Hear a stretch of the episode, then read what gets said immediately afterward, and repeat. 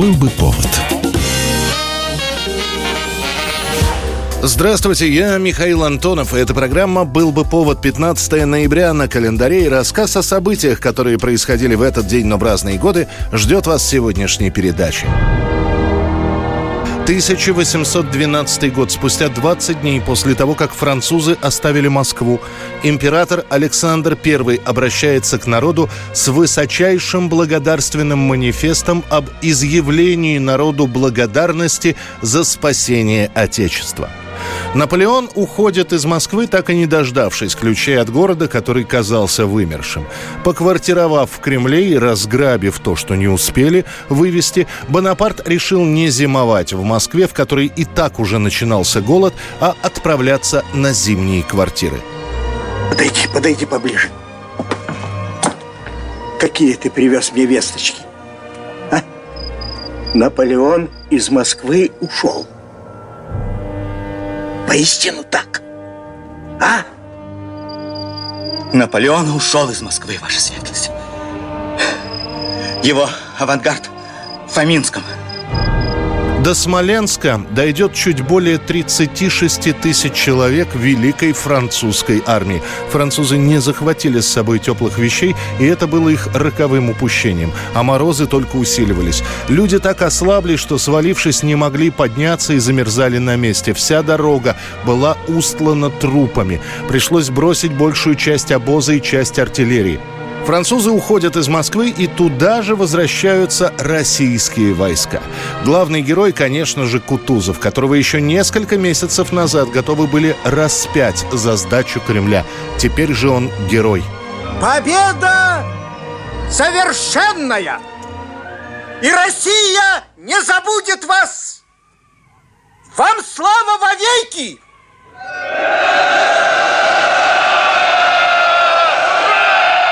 Правда, в своем манифесте император Александр I о командирах не говорит ни слова, зато много слов о Боге, предзнаменовании и патриотизме. Видя ясно руку его, покаравшую гордость и злочестие, вместо тщеславия и кичения о победах наших, научимся из всего великого и страшного примера быть кроткими и смиренными законов и воли его исполнителями, не похожими на сих отпавших от веры осквернителей храмов Божьих, врагов наших, которых тела в несметном количестве валяются пищей псам и вранам. 1955 год, 15 ноября. Спустя 20 лет после запуска в Москве, теперь и в колыбели революции есть своя подземка. Открывается Ленинградский метрополитен. Хотя метро имеет утилитарное значение, но инженеры и архитекторы стремились создать нарядные станции, каждая из которых имела бы свой неповторимый художественный облик. Строительство ленинградского метро началось еще в начале 41 года, но было прервано из-за Великой Отечественной войны. Но те начальные шахты и станции, которые успеют вырыть, послужат людям. Там будут организованы бомбоубежища. Лишь после войны, да и то не сразу, а вначале на бумаге, а потом уже и на местах, метрополитен Ленинграда начинают строить. Причем по новым, более усовершенствованным чертежам. В отличие от Москвы, где строительство метро освещалось чуть ли не каждый день в каждой газете, подземку в городе на Неве строят, не торопясь. Слишком сложный ландшафт, слишком непредсказуемые подземные воды. Именно поэтому ни проектировщиков, ни строителей стараются не торопить, хотя изначально планировалось только одной дате открыть несколько станций, только дню рождения Сталина. Но вот уже и Сталина нет, а метро Ленинградское все еще не открыто. Лишь осенью 55-го окончательно подведут электричество, и 15 ноября пассажиры пассажирам станут доступны сначала 7, а после, к весне следующего года, и восьмая станция Ленинградского метро. Другое время, другие скорости, другие цифры. Счет идет даже не на минуту, на секунду. Каждые 100 секунд от перрона отходит поезд. За час 36 пар поездов увозят со станции 90 тысяч пассажиров. Спустя пять лет, в начале 60-х, метро начинают строить и в столицах союзных республик. Сначала в Киеве, потом в Тбилиси, затем в Баку. 1988 год, 15 ноября. Это будет последнее событие в советской космонавтике, которым станут гордиться и в очередной раз говорить «Мы впереди планеты всей». С космодрома Байконур осуществляется первый запуск советского космического челнока, названного «Бураном». Вот такую картину застали наши операторы. Инженеры, техники, министры, главные конструкторы, пилоты обнимались, поздравляли друг друга. Трудно представить, сколько шляп, фуражек, шапок унес сегодня ветер в степь. Но момент действительно исторический.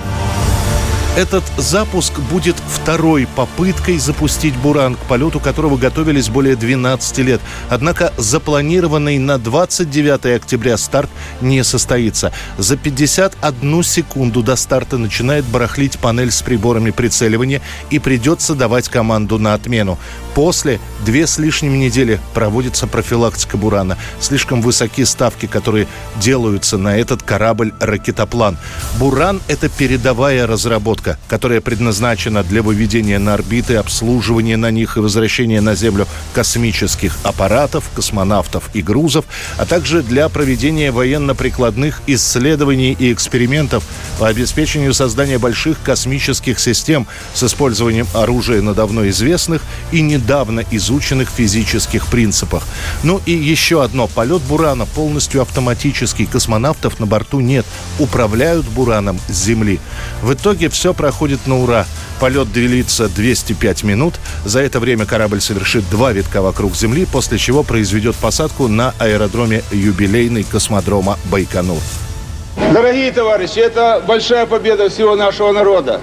Это большая победа нашей техники, нашей науки. Это большой вклад в ту перестройку, которая сейчас проводится в нашей стране. Я только что доложил нашу большую победу, вашу победу всех здесь присутствующих, Михаил Сергеевич, он находится сейчас в Орловской области. Он просил передать вам большое спасибо. К сожалению, это будет первый и последний полет «Бурана». Страна медленно разваливается, финансирование проекта сначала урезается, потом окончательно замораживается. Корабль ставят на хранение в ангар. В 2002 году единственный летавший в космос «Буран» или по-другому изделие 101 будет разрушено при обрушении крыши корпуса на Байконуре, в котором он хранился, вместе с готовыми экземплярами ракеты-носителя «Энергия». 1991 год, 15 ноября. Последние дни доживает Советский Союз, и в этот день президент РСФСР Борис Ельцин подписывает пакет из 10 указов и правительственных постановлений о переходе России к рыночной экономике.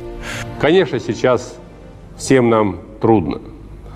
Наших граждан подчас охватывает чувство горечи за свою страну. Мы часто сетуем на свое отставание – неустроенность, многие проблемы. Но несправедливо говорить о России только в мрачном цвете, уничижительном тоне – Вместе с этим Ельцин представляет публично новое сформированное неделю назад правительство. Сам он его называет правительством реформ и заручается поддержкой съезда народных депутатов. Популярность Ельцина в те годы велика. Вызволил Горбачева из Фаровского плена, разогнал путчистов и вообще пообещал, что все наладится. Правда, прошло уже три месяца, товаров в магазинах больше не стало, но многие комментируют это словами. Вот посмотрите, до чего чего Горбачев довел страну, а Ельцин все исправит. Под занавес года 91-го Ельцин предлагает переходить к рыночной экономике. Дескать, переход будет трудным, но это только первые полгода, а после рынок заполнится дешевыми товарами и жить станет лучше. Заодно Ельцин представляет своего помощника, зама по экономической политике. Это 35-летний Егор Гайдар. Именно Гайдар со своей командой готовит пакет законов по переходу к рыночной экономике экономики? Нам нужно вводить специальный налог на добавочную стоимость. Без него реформа не сработает. Значит, должен быстро, оперативно Верховный Совет рассмотреть и изменить этот закон. И ряд других вот таких законов, э, которые надо сейчас очень оперативно менять. В итоге либерализация, а точнее говоря, повышение цен в три с половиной раза придется на самое начало 92 года. Начинается массовая безработица, избыточная смертность, задержки зарплаты и повсеместная коррупция. 15 ноября 1977 года «Звездный час музыки диска». Саундтрек фильма «Лихорадка субботнего вечера» издан двойным альбомом, и эта пластинка бьет все рекорды популярности для грамм-записей данного вида. В США пластинка с этим саундтреком самая продаваемая в течение 24 недель подряд. В Великобритании 18 недель на первом месте. Шесть композиций, пять из которых были песнями в исполнении группы «Биджис», поднимаются на первое место американского хит-парада. Именно этот период ноябрь 77-го и далее на протяжении ближайших семи лет войдет в музыкальную историю как эпоха диска.